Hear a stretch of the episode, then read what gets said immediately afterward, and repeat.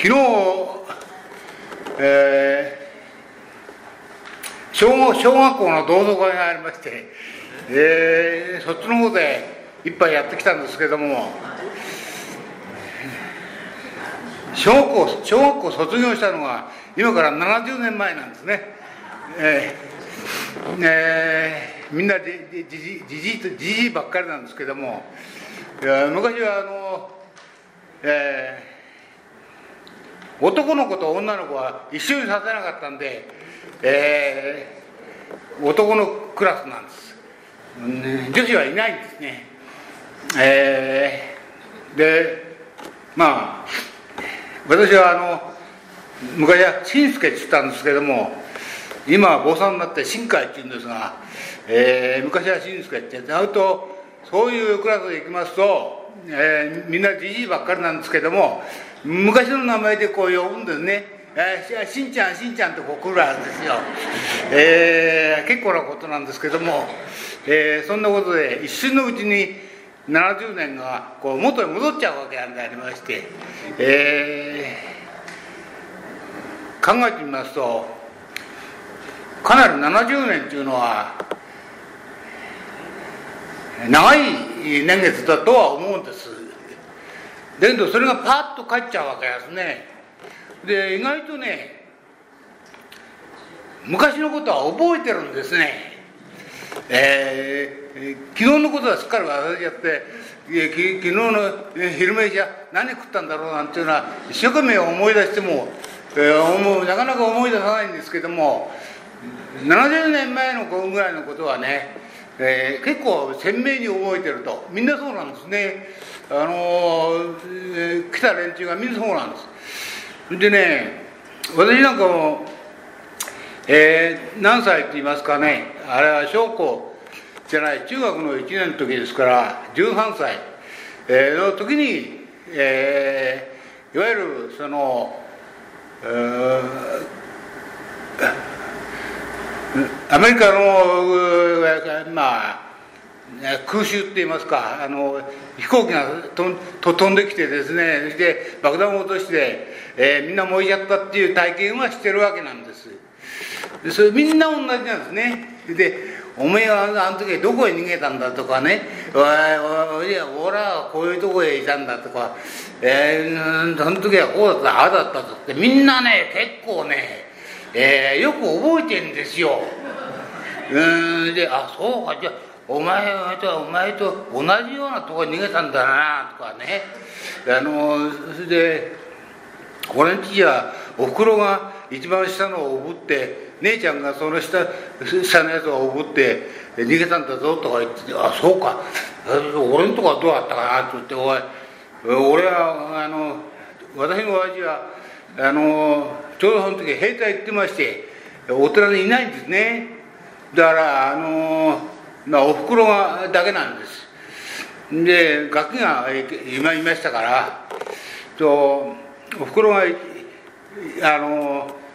一番下を送って一番下っていうのがね今ここへ住職やって偉いそうな顔してるやつが一番下なんです。これはねそれを送っておふくろが逃げたと。送ってね。で俺は私はですね中1で中1なんですけども、えー、その時はねその上の女の子をおぶって逃げたんですよ、ね、だからね今でもねそのやそのやつの子妹の顔見ると威張るわけじゃじゃああの時俺はお前をおぶって逃げてやったんだってそれで威張るわけなんですけどね。そそれぐらい威張ることないもんですから。えー、まあそういうわけなんですがうんそんなふうにしてねよく覚えてるわけです。だから結構ねそういう会合っていうのはこう、まあ、昔話っていうかねかなりこう昔の話が盛んに出るわけですね。うん、それとあともう一つはその元凶、まあ、報告みたいな感じでもって、えー、どこが悪いだあそこが悪いだね、えー、腰が痛いだ、えー、やれどうだ、えー、なんだかとかってお医者さんと薬の話ばっかりするわけですよ。えー、まあそういうようなことで、まあ、やってまいりましたが、えー、今日は今一番こう年最後なんで、えー、なんか話しなきゃいけないわけなんですけれども、えー、今までこの死ぬっていうことをね一生懸命話をしましょうというお約束のもとに、えー、話をしてきたわけなんでありますが、えー、一向にねこう死ぬ話にならないわけなんですよ。その生きる話ばっかりしてるわけなんですね。えー、まあ生きると死ぬとは紙一重だからまあ一生懸命生きてあとはもういいやもうお任せだっていうような感じになっちゃうわけなんですけども。今日あのこの本を持ってきましたのはねこれ大法輪という本な雑誌なんですけどもこれはねえー、今から12年前ですね平成16年出てるんですね12年前この中でね私が書いてるんですよ。記事をね書いてあるんです。これ釈尊と地獄及川新海ってちゃんと書いてあるわけですよ。あのこれ12年前の話でもうねだから今はちょっと考えが変わっていくかもしれないですけども、えー、12年前に かなり苦労して書いたつもりでいるんですけどもこれはねやっぱりねなんで苦労したかって言いますとね自分が知らないことを書くっていうのは大変なんですよね。知ってることを書く今言ったようにね俺は空襲の時にああやって逃げたこうやって逃げた、えーね、あそこに火の玉が上がったでこうだと、えー、翌朝の飯はどうした？あそこへねかっぱらいに行った。あそうか分かった。俺もそっちの方行ったなんて話はみんなね経験済みですからね。割とねこうスラスラ行くわけですよ。えー、ところがねこのこのね地獄とかねなんとか輪廻とかっていうことはね分かんないんですよ。結局ね。だからねこれ大本人から書いてくれって依頼された時にはね弱っちゃったんで本当の話があの困っちゃったんですよでも頼まれた以上はねなんか書かなきゃいけないなっていう気持ちで書いたんですけどもそしたらね案外よく書けてると思ってねつい最近もね別の雑誌社からねこれのね記事をねそのままのいただきたいけどいいかって言うからね「いいよいいいくら?」っつってだねえー、まあ分からないなりにこう書いたっていうことがいいといいことなんでしょうね。分からないなりにね。で結局ねこういう輪廻の問題輪廻っていうのはねこうあの死んだ後でねまた別の世界に行くっていうことなんですよ。そのまんまね火葬場で灰になってねで埋められちゃっておしまいっていうんじゃなくて魂だかなんだか知りませんけれどもそれはまた別の世界でもってよみがえると再生するということなんですよ。それをね人間はずっと繰り返しやってきたっていうこうこうこうこういう考え方なんです。でその死んだ時の、え輪廻していく行き先は行き先はいいとこと悪いとこがあるとこういうことなんですよ。あの、えー、いいとこっていうのはねキリスト教でもなあのイスラム教でも何でもみんな同じですけども天国というとこなんですよ。大体上の方にあるらしい。上の方に。下じゃないって、ね、上なんだそれから悪い方の代表が地獄ということなんですよ。あのまあなんかこう下の方にあるらしいってどうもねひどいところが。そんなふうに書いてあるね。その他に六道輪廻っつってまあ6つぐらい行き場所があるわけ。その例えばあの畜生なんていうのはね畜生というのは、えー、ワンちゃんだとか猫だとか馬だとか豚だとか、えー、まあ象だとかいろんなそういった動物のことなんですね、えー、そういうところへ生まれ変わると。こういうことなんですよ。それからガキって言いましてねあの、まあ、おせがきなんて言いますけどもガツガツガツガツそのね植えてそのねのたうち回ってるやつをねガキって言うんですね。ね、皆さんもある意味ではガキかもしれないけども、あのうん、そのそういったことがあるわけですね。だから今皆さん皆さんもなんてちょっと口を滑らしちゃいましたけれどもあのそういった意味でですね、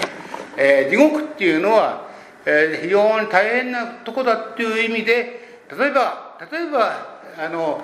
えー、サラリーマンの方ですと通勤地獄であるそういう地獄っていう言葉今でも使うは使うんですよ。通勤地獄それから例えばあの、えー、事業をされる方だと、えー、借金地獄であるとかね、えー、それからまああ勉強をなさる方ですと受験地獄だとかね、えー、それからあまあ、えー、まあほん本当の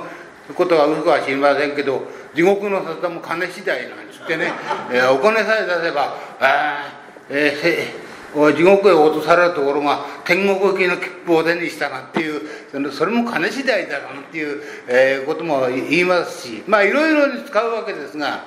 えー、ともあれそのなんていうかあんまりいいところじゃないらしいんですね。じゃあ輪廻っていうことと地獄ということあるいは天国ということですね、えー、そういうことをまあ書い書けというから仕方がないに12年前に書いたんですけども、えー、今もってわからない。ですからこの1年死をもって、えー、話をしてくださいとこう依頼をされて自分ながら一生懸命やったつもりでもどうしても死ぬっていうことに話が近づいていかないんですよね、えー、逃げちゃうんですこう生きる方へ生きる方へどうやって生きたらいいか。どどうやって、えー、ギリギリのとこまで、えー、そのなちたいかな。安らかというか平穏というか、えー、そういった気持ちで生きたらいいかっていうことで話がいっちゃうわけですよ。でね結構本も読んだんですよ私は。今皆さんにお話しするためにね。あの本を読むわけですよ。どうどう言ったら本屋さん行って本を探したり図書館行って本を探したりして読むんですけど結局分かんないってあれも。だからそりゃそうですよ。だって死んでから帰ってきてこうだったって報告してくれる人は一人もいないんですから。あのじゃあ分かんない分かんないっていうことはどういうことかっていうことなんですね。でね結局はねこのね昔からねお釈迦様っていうのはお釈迦様っていうのはあの2500年ぐらい前の人なんですよね。で2500年間の間ずっとねつい最近つい最近ですよ。あのまあ明治大正ぐらいまでかな。はねそのお釈迦様の言う通りに大体やってきたんですよ。うん、でここのとこへ来てね特に激しく変わったのが戦後なんですね。戦後にね人の考え方が変わっちゃったんでガラッとここに。ガラッと変わっちゃってでねまあ非常に戦後はね日本が負けちゃってた戦争に負けましたからね。で小伝般にその目やられちゃってどこもここも焼け野原になっちゃったんで食うものも住むところも着るものも何にもないわけですから。そういうとこから追っ始まっちゃったからね人が願うことっていうのはね豊かになることを願ったんですよ。みんなそのね食い物をはじめとして着るものからね履くものから何からねあるいは乗るものから、え自動車から何から、えね全て、え便利なように快適なようにより良いようにというふうに言ってそういう努力を一生懸命しちゃったわけですよ。でそれは来たからねその2500年もずっと守ってね来たね道徳だとか何だとかっていういわゆるメンタルな面ね精神的な面のものはねどっちかっていうとねこっちを忘れたわけではないんだけどこちらへ置いてきちゃってそういう癖が私なんかもついてんですよ。ついてんいや本当ですよ。だってあの戦後のね私は中学1年だったから食いたい盛りですよ。もうガッガッガッてもう食うものがありゃもうとにかく大変なもんそれ後期考えねえんだから。今日は腹減った。今日は腹減った。考えてるわけでしょ？だから豊かになるっていうことがやっぱり一番大事なんだなと思いまして今でも私は戦争は嫌いですけどもなぜ嫌いかっていう理由の第一は飢えるっていうことですよ。腹が減って腹が減ってしょうがないって。これはもう自分で経験してるから。あのそれで親父と二人で親父は戦争から帰ってきて二人であの八王子のお寺なんかあのあれですよ外にもありましたけれどもあらゆる空き地っていうのはみんな畑にしちゃって食い物を作る。そういう状況がありましたからそういうのは骨にし骨身に染みてるわけ。で精神の方をおっぱらかししちゃって。あの大事なこと例えば、まあ、仏教でもいろんなことの教えがあるんですけれども、まあ、それよりもまあ食う方が大事だ。食う方へ行っちゃう。そういうふうにして現在まあ工業を中心として産業で日本が世界に冠たるトップクラスの国になったと。これは非常にまあいいことではあったんですけども反面その精神的な面のおっぱらおっぱらかしにしたツケといいましょうか。そういった反動が、えー、まあ新聞やテレビで見るいろんな突発的な犯罪とかそういったものを見ますとねあるいはその学校教育における、まあ、いじめの問題とかいろんなそのえことを見ますとそういう反動が来てんのかなとこんなふうにも思うわけで、えー、あります。えー、でまあ話はあの飛んじゃいましたけれども、えー、結局ね信じるというお釈迦様のおっしゃったことは今仏は仏でねあのなんとかっぱらかしにされちゃってるけれども、えやっぱりほっといちゃいけないんじゃなと。これはね、えちゃんとやっぱりね我々の生活の中心に据えてそして毎日を生活しなきゃいけないんじゃないかなと。こんなふうに私は思うこの頃になってようやくね思うようになった。ちょっと遅かったですね。私私も気が付くのは遅かった。遅もう死ぬ間際ですからね。あのなあのあれですけれども。そんなことで、うん、でも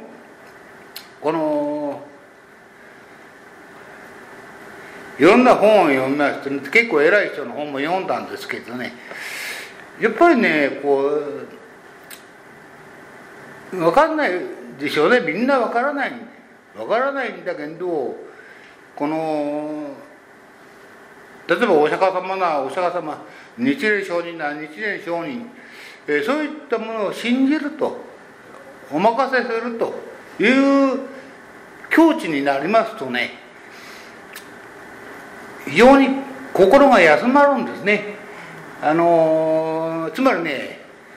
余計なことを考えないで済むようになるんですよ。早い話が。そのああでもないこうでもないこうでもないああでもないってね人間の理性をフル回転させてですね自分で処理しようと思って一生懸命物事を考えるじゃないですかみんな。でそれがねある意味でねこう軽減されるというかね、えー、その楽になってくんですよ。そういう意味ではね確かにあるんじゃないかなと。こんなふうに思ってますで今日はあのあの最後でございます今年最後ですからまあね多少なりともあ仏教で昔から言ってる輪廻の話とかですね。それからまあ地獄だとか極楽の話とかそういったことを触れて、えー、お茶を濁そうかなと思ってやってきたわけで、えー、ございます、えー、実はねあの、えー、昨日小学校の同窓会がなければね昨日ちゃんと勉強してくるんですけれどもね、えー、そっちの方が忙しかったもんですから そのついその はちょっちゃってしたわけでございます。えー、私はあのご存知のようにあのパーリングという言葉ですね。そういう言葉を専門にやっているもんでございまして、えー、その言葉っていうのは今から私が翻訳しているものは1500年前今から1500年前に書かれたものを、えー、日本語に翻訳をしていると。こういう仕事をまあしておるわけであります。でどういうことが書かれているかということをいろんな物語がその中に、えー、500も1000も数多くの物語が書かれておるわけで当時の人たちの生活がその中に書かれておるわけであります。当時というのは今から1500年前に書かれましたけれどもそれ以前のそれ以前の2000年も2500年も前の生活の状況がそこに書かれているわけ。ですつまりはインドの人たちがどういう考え方のもとに生活をしていたかっていうことが書かれているわけであります。でその中でしょっちゅう年がら年中出てくるのがこの輪廻ということなんであります。でインドの人たちはイリンネということを信じていた。つまり人間はこの体は賞味期限があって必ず50年70年80年90年100年いろんな人によって違いますが、えー、違わないのは必ず死ぬということなんですね、えー、いろんな長さはあるにしろいずれにしろみんな死んじまうわけなんであります。でその死んだ後なんですよ。これは問題。でそれで終わりようと一貫の終わりとお釈迦さんだというのが今の人の考え方なんですね。これ大部分の方がそう思ってると思います。火葬場で終わりということなんですね、あのインドの方はそうではないんです。そうではない。また次があるって考えるんです。必ずある。でそのある先行く先っていうのがいいとこと悪いとこがあるということでそのいいとこっていうのはとてつもなくいいんです。悪いとこっていうのはとてつもなく悪いんです。そういうことがちゃんと書いてあるんです。書いてある。でそのいいとこへ行くのと悪いとこへ行くのと区別するというのはだ誰が何でやるのかっていうことは昔はエンマさんエンマさんとかなんとかいろんなこう裁判官みたいなのがいてで区分けをされるんだというふうに教わりましたけれども、えー、それでなくてもですね生きてる間のいいことをしたか悪いことをしたかによって判断されるんだとこういうんですね。だから昔は嘘をついてはいけませんよ。泥棒をしてはいけませんよ。生き物を殺してはいけませんよ。人の奥さんとなんか変なことをしてはいけませんよ。そういうことは悪いことなんですよ。それをやりますとこっちの方へ行きますよ。そこは大変苦しみのとこですよ。だからあなたはいいことをしなさいなってこうなる。昔の人の言うことは簡単なんです。そういうこと。いいことをすればいいこといいところへ行く悪いことをすれば悪いところへ行くお前が悪いところへ行きたくなかったらばいいことをしなさい。悪いことをしてはいけません。こういう。とこう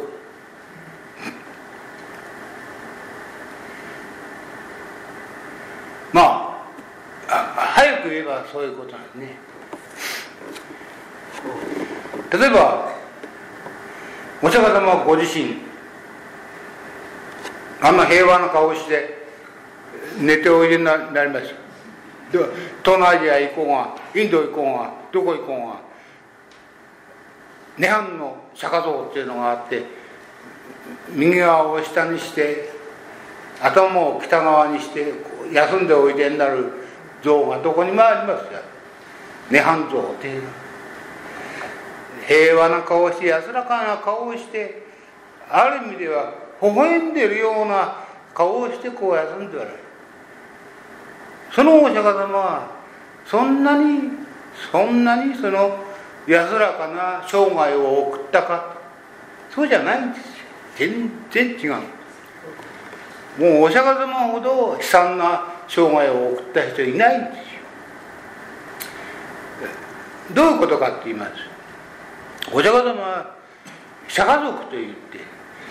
てインドの北の方の小さなカピラっていう国の小さな小さな国の出身なんですね。そこからお釈迦様は、ま、そこで生まれて出てきたわけ。ですそのカピラっていう国はお釈迦様が晩年にまだ生きておいでになる時に皆殺しになる。お釈迦様は親族老と一人もいない。んですみんな殺されちゃった。そういう人なんですよ。お釈迦様。あんな平和な顔してこうやっておられるけどその顔の下にはそういう苦しみが潜んでる人なんですよ。お釈迦様っていう人は。それはねなんでそんな羽目になっちゃったかっていうことはね簡単なんですよ。簡単でまあ話が長く話が長くなっちゃうとたちまち終わっちゃって皆さんのこれから食べるおそばが伸びちまうから、えー、あの、えー、まあ適当にやりますけども、えー、簡単にちょっとちょっとだけ話します。えー、そのねお釈迦様が一番長くと滞在したりとどまったりしておられたところはね祇園少女っていうところなんですよ。祇園少女の鐘の声諸行無常の響きありっていうのは聞いたことあると思いますけれどもそこの祇園少女祇園少女っていうのは社営城というところにあるんですよ。社営城というのはインドのどっちかっていうと北の方なんですよ。北の方にある町大きな町。そこはコーサラっていう国なんです。そこに王様がいるわけです。その王様がね坊さんと坊さんたちとねお釈迦様たちと仲良くしたいと思ったんで坊さんと仲良くするとね一般の民衆はね坊さんを信頼してますから。その坊さんを手なずけておくとね政治がしやすいわけなんです。だからその王様はなんとかねお釈迦様の親戚でもいいし十字架の人でもいいけどもそこからね自分はお嫁さんをもらえばね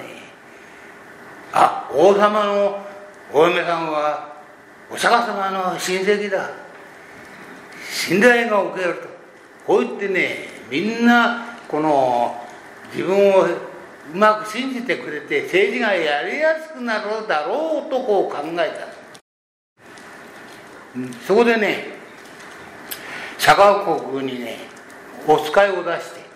一人ね血統の正しい娘さんを私の嫁さんにくださいってこうやったわけで申し込みをした。王様が女王様にしますからよくはお嫁さんにくださいそしたらね釈迦族の方じゃねそういったあの高サロの人たちをね石段下の低い身分の人とこう見てるこれがプライドが高いわけなんですよ。あのお釈迦様の一族っていうのはみんなこうに。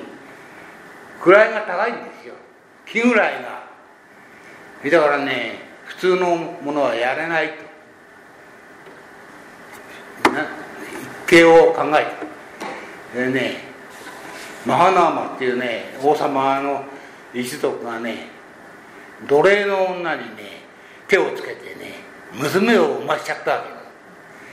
その娘がね絶世の美人なんだよ。僕はねさああの子をやっちゃおうと。これつのこれは、まあ、種はお坊さんのた血統の種なんだけど畑の方は奴隷女なんですうんそういう子をやっちゃおう。こうや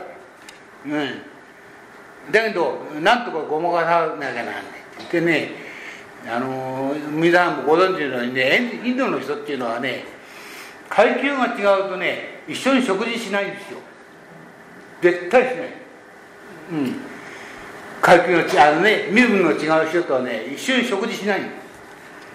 だからねその娘さんもらってくる娘さんと王族の王様の一族の人が一緒に食事をする姿をちゃんと確認してもらってこいってわけだそれが証明書みたいな。うん。したらわざとそういうことをやってね一緒に食事を無理やりにしてそれで送り出しちゃった。だから高サルの王様はね社会上の、えー、祇園商社の方の王様はね喜んじゃってね早速そのそれを王妃にしたわけですよ。自分の女王様にしたわけ。そしたらね、えー、子供が生まれたわけですよ。間もなく。ねそしたらね、えー、その子供はねだんだん成長してねまあ遊び仲間がいるわけ。ですその遊び仲間がねあの一緒に遊んでる時にねあこれはねおじいちゃんからもらったおもちゃだよ。これはねおばあちゃんからもらったおもちゃだよ。ってこうみんな持ってくるわけですよ。遊び仲間の子供たちが。それを見ててね僕にはないな。僕にあのお母さんお母さん僕に おじいちゃんおばあちゃんいるんですか？ってこう聞くわけで。ああいるよ。いやあのおいでになりますよ。でもね遠い遠い国でねカピラっていう国に行ってねだからねおもちゃ送ってこないのよ。ってこういうわけいやでもねその王子様はねもうずっとずっとねお母さんのふるさとをね憧れたわけですよ。行ってみたいな行ってみたいなお母さんのふるさとへ行ってみたいなおじいちゃんやおばあちゃんに会いたいな、えー、ねでいとこたちにも会ってみたいなこういう気持ちが募らせてでついに16歳の時に無理やりにねそこへ行くわけですよ。そのおお釈迦様の生まれたふるさとへ出かけていくわけ。そしたらねみんな丁重に扱ってくれんだけどなんとなくよそよそしいよよそよそよそしいだ。若い者はみんな外でやっちゃってね接触しないようにされていなそういうそういうことなんですね。うん。でまあまあそれでも一応丁重に扱われてあこれがおじいちゃんおばあちゃんのふるさとかお母さんのふるさとかっていうことで納得して帰ったんだけれどもその時にこのね家来の一人がね王子様の家来の一人がね食堂にね物を忘れてきたんですよ。それでね取るに引き返した。その時にね食堂を掃除するねこのはしための女の人がね歌を歌ってたんですよ。その歌がねあのあの王様はね奴隷女の子なんだぞ。あれはねなんとかかんとかってそういうその歌をね歌ってた。バレちゃった。身分がバレちゃった。王子様のお母さんっていうのは奴隷女の子供だっていうことがそこで分かっちゃったわけ。うん。じゃあ早速ね報告した。うん。怒ったね。王子様。ね今まで憧れてただけにね。そのナッチは反動ですよ。恨みも強い。俺は癒しめられた。俺は騙された。ごまかされた。貶められた。よし。シャカ族を皆殺しにするぞ。とこう言うわけです。それで自分が王様になった時に早速大軍勢を引き連れてカピラっていう国へ攻めていく。お釈迦様はその時に早速その状況を察知なさってカピラ国の入り口のある日陰のまだらな木の下に座っておいでになった。そこへ軍勢が押し寄せてきた。王様はお釈迦様を見てあお釈迦様だ。お釈迦様はどうしてここに置いてんだろうですか。もっと日陰の濃いあっちの、えー、木の下でお座りください。こう申し上げた。そしたらあうん。でもね、えー、親族の木陰っていうのは涼しいんだよね。とこうお釈迦様がお答えになったところにねつまりそれで王子はねはっとした。あお釈迦様はこのカピラの人たちを守りたいんだなと。それでね引き上げちゃうんです。軍隊を攻めていかないでそこから引き上げちゃう。だけどね引き上げたらまたねムラムラムラムラってねあの野郎ってきそう目苦しだってこういう気持ちがまた強くムラムラっと湧き上がって。また攻めて3度までやった。3度もっともねお釈迦様がその同じ木の下にこうやって座ってね親族の影は涼しいんだよねってこうおっしゃるそのため引き上げちゃうでもね収まらない。気持ちが収まらない。4度目。4度目にはねお釈迦様はおいでお出かけにならなかっ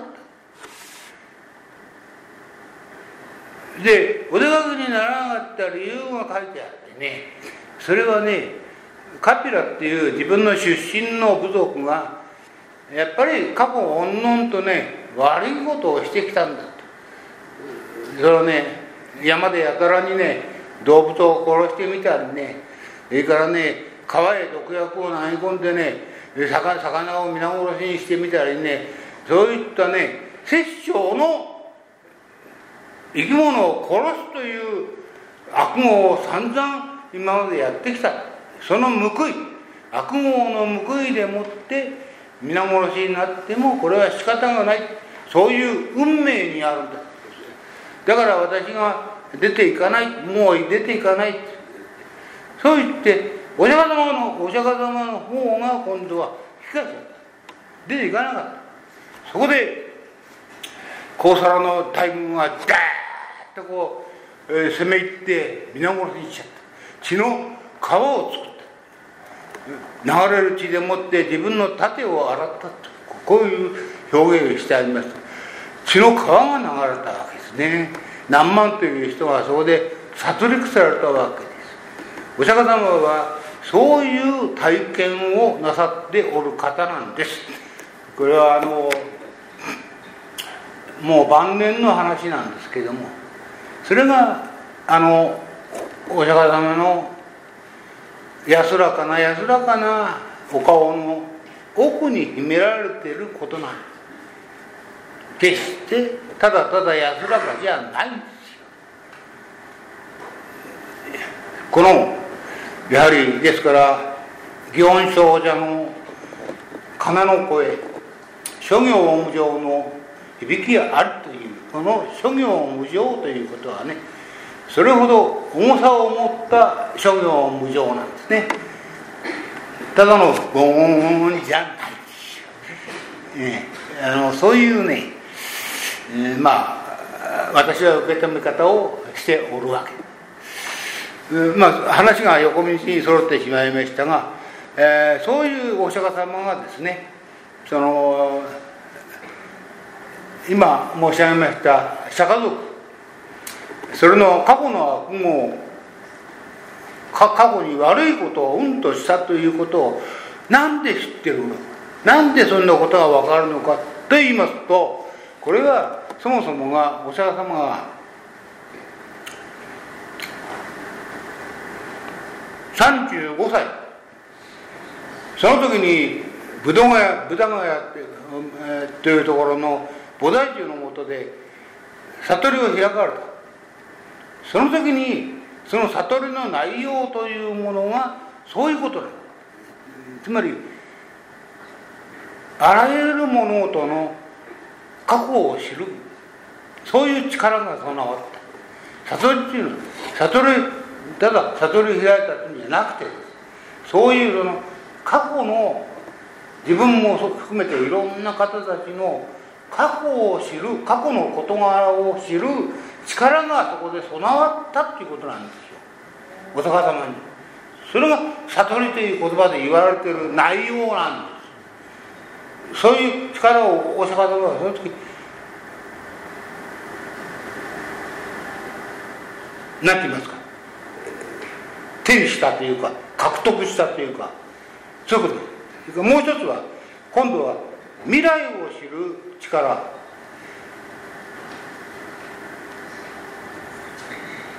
これからこの人はどうなっていく例えば具体的に言えば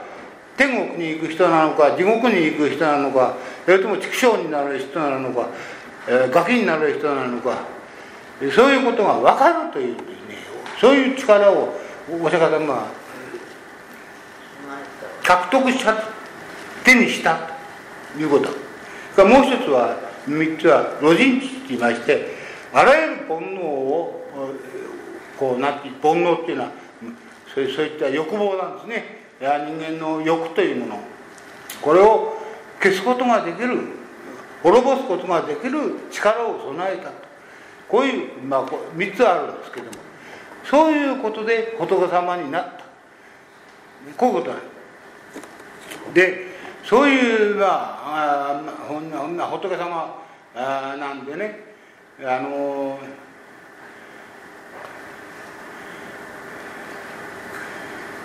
その仏様はそれでもう満足しちゃってですね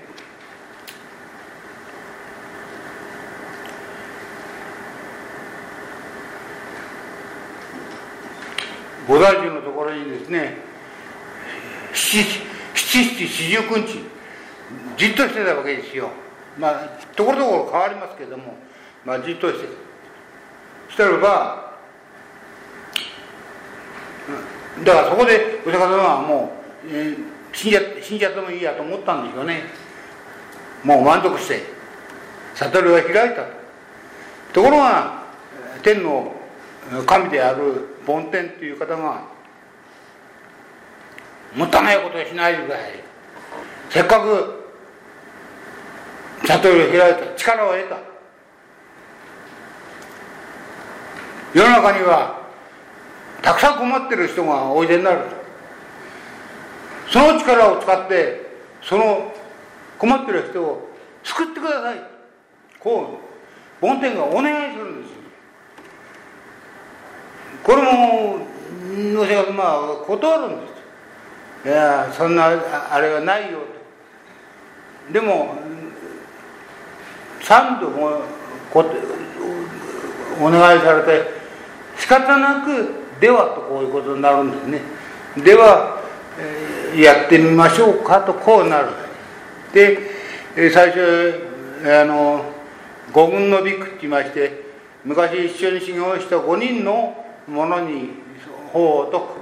それが書店法輪っていうんですけども、えー、最初に法を説きますがその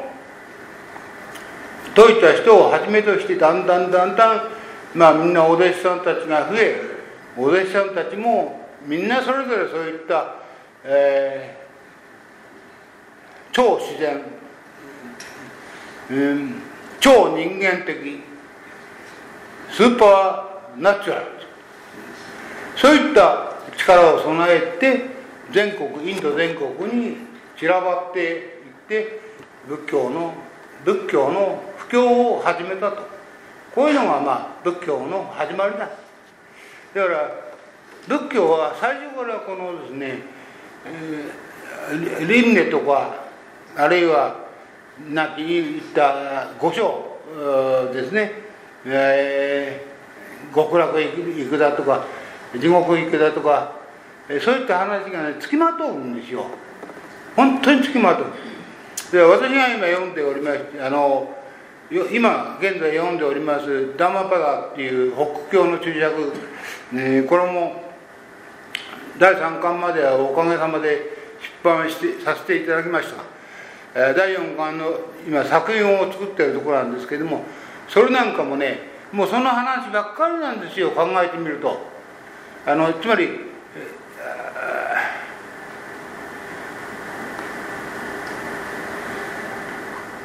つまりですねこれも私分かんないとこなんですよ。分かんないとこなのはね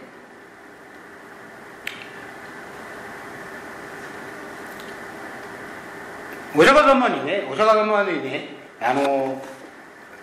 一生懸命使える人がたくさん出てくるんですよ。このお釈迦様はねみんな救ってくれるんだ。みんなを救ってくれるんだって言ってねお釈迦様にねみんなねダーマって言うんですけどもおお布施あるあるいは施物こうこういう捧げ物こういうものをみんな持ってねみんなお釈迦様に、えー、奉仕に来るわけですよ。ああよく来たよく来たってお釈迦様みんな受け入れちゃうんですよ。そこまでそこまでいいそこまでいい。そこまで皆さんと同じでそこまでいい。そこまでいい。それからなそういうその人がね一生懸命お経をあげたりおお供え物をあげたりしてね勤めてその人がねその帰りしないにね交通事故に遭って死んじゃったりね、えー、昔で言うとね交通事故っていうのはね牛に疲れ牛に疲れて死ぬとかねでそういうことなんですよ。突然。あるいはね崖から落っこっちゃうとかね。あのねあるいはなんか急にねこう苦しい病になってもだえて死んじゃったとかね。そういうことなんですよ。それを今の話にひょっと出てくるんですよ。一生懸命お茶が疲れててですよ。疲れてその直後にそういう死んじゃうんですよ。でお釈迦様がねそこでどういう対応をしたかが問題なんですよ私だったら私私だったらですよ。私だったらね。例えば奥さんが一生懸命俺のとこへ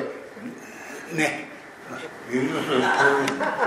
東さんが一生懸命持ってくるあれっていなれちゃう、ね、いただいちゃうけどその奥さんが突然交通事故にこの帰り道で会って死んじゃったらどうしよう私は困っちゃうんですよ。あれほど奥さんは俺がもっとこうやってくれたのに何の力もなくて奥さんが突然不幸にあっちゃった。俺の責任じゃねえかなとか思いますよ。そんなもうあれほどやあったんだからおおね奥さんは現世でこの世の中でもう少しいいことがあってしかるべきじゃないですか。現在安納中でしょ。ご利益があっていいじゃないですねいいことがあっていいじゃないかと思うんですところがねお釈迦様はねあん時そういうことがしょっちゅうあるんですよ。僕はね一言も言わない。それをね俺は申し訳なかった。あれとあれとのためにね何の力もやらなかったと。ねすぐ急に死んじゃってね交通事故があって気の毒だったってそういう言葉が一言もないんですよ。お釈迦様には。これ不思議なことなんですうんと事例があって一言もない。何を言うか。あいつはねいいとこへ生まれ変わったって言うんですよ。天国行った。うん。ねそれは俺のに一生懸命尽く尽くして俺を信じて尽くしてくれたおかげでね天国へ行くことができた急に交通事故に遭って死んじゃったっていうことは一切触れないんですよ。それからねああ本当ならもう少しねこの世の中でいいことがあってもよかったのになという言葉もないんですよ。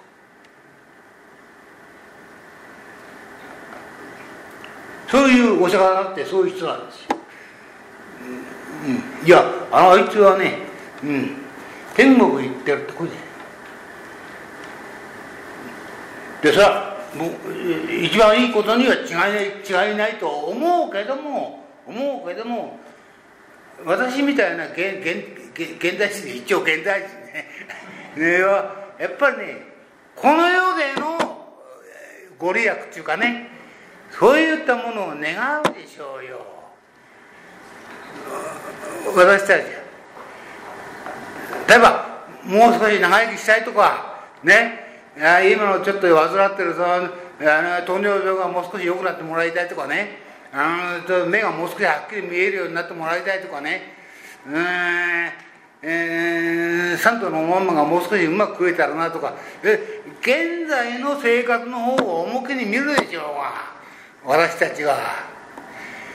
そういうのに触れないんですよお釈迦様は。死んだ後のことばっか言ってんだ、え。ー、そういうとこはね非常に私はね不可解というか不可思議というかねちょっと感覚がついていかないんですよ。そういうとこあるんですよ。お釈迦様は仏典を読んでてね。読んでて。だから昔のインドの人はね昔のインドの人はあそうかよかったなと。あの人は天国へ素直にスーッと行けたのかと言ってお釈迦様に、えー、感謝をしただろうと思います。で今の人は今の皆さんはそうは思わないと思う。交通事故があった？それじゃあ保証金はいくらもらえる？それじゃどうどうだ？ね。つまり現世のことを現世現世今のことを中心として物事をどうしても私は考えちゃう。私らは考えちゃう。そこを物差しにして考えちゃう。これから後のことはねなかなかね考えない。ましてそれは経験もないし何の証明もないね。もうさっきから工藤で言ってますけども絶対証明できないようなものをね、えー、基準にして物事をね考えるということは考えるということを我々はもうしなくなっちゃう。そういうことなんですね。で、まあ、話が難しくなって申し訳ないですけどもそういうような世界で生きてる時に私がねいくらお釈迦様を信じてくださいって言ったって皆さんが 信じるわけもないだろうと思うんですよ。思うんですけども長年こうやってやってみますやってきますとねやっぱり2500年の間人々が生きてそしてこうやってまあ死んでいったと。こういうことを考えつらつら考えるとねうんどっちにしようかな。やっぱ信じてもいい方がその気持ちにもねあのこの前もお話をしたように私の親父なんかもね最後はそこの来るの2階で亡くなりましたけれども。ね早くお迎えが来ねえかな。随分長えな。なんて言ってましたね、うん、つまりね最後の最後はね仏様は迎えに来てくれると思ってですね。一番最後の最後のところは。あれほどね。いろんなこと勉強してね。頭のいい人がね。最後の最後はね最後の最後の一点はねそこ行くんでしょうね。で私なんかもそうだと思いますよ。自分で今こんないろんなことを皆さんの前でね偉そうなのもわき言ってんけどね。最後の最後はねそういうとこ行くんじゃないかなと。そんな予感がするわけです予感がね、うん、私は皆さんにねそのね来世を信じろとかね理念を信じろとかねそんな言う資格は全くないわけですよ。それが、ま、全くないんだけれどもやっぱりその2500年 ,2500 年の仏教の歴史というものを考えてそれからまた自分のじいさんばあさんとかね親父とかおふくろとかそういったものの死に際を考えるとそういうことを自分もそういうことになるのかなと。そんなふうに思いますね。私は。えー、あもう時間になっちゃった。そばが食べてえーえー、そろそろやめにしてきます。いずれにせよですね、えー、私はどっちかっていうと現世派ですから過去死後のことはあんまりよくわからないわけなんで、えー、今私がお祈りすることは皆さんがお元気で良い良いお年をお迎えください。こういうことなんです、えー、お元気でね。でどうかまあ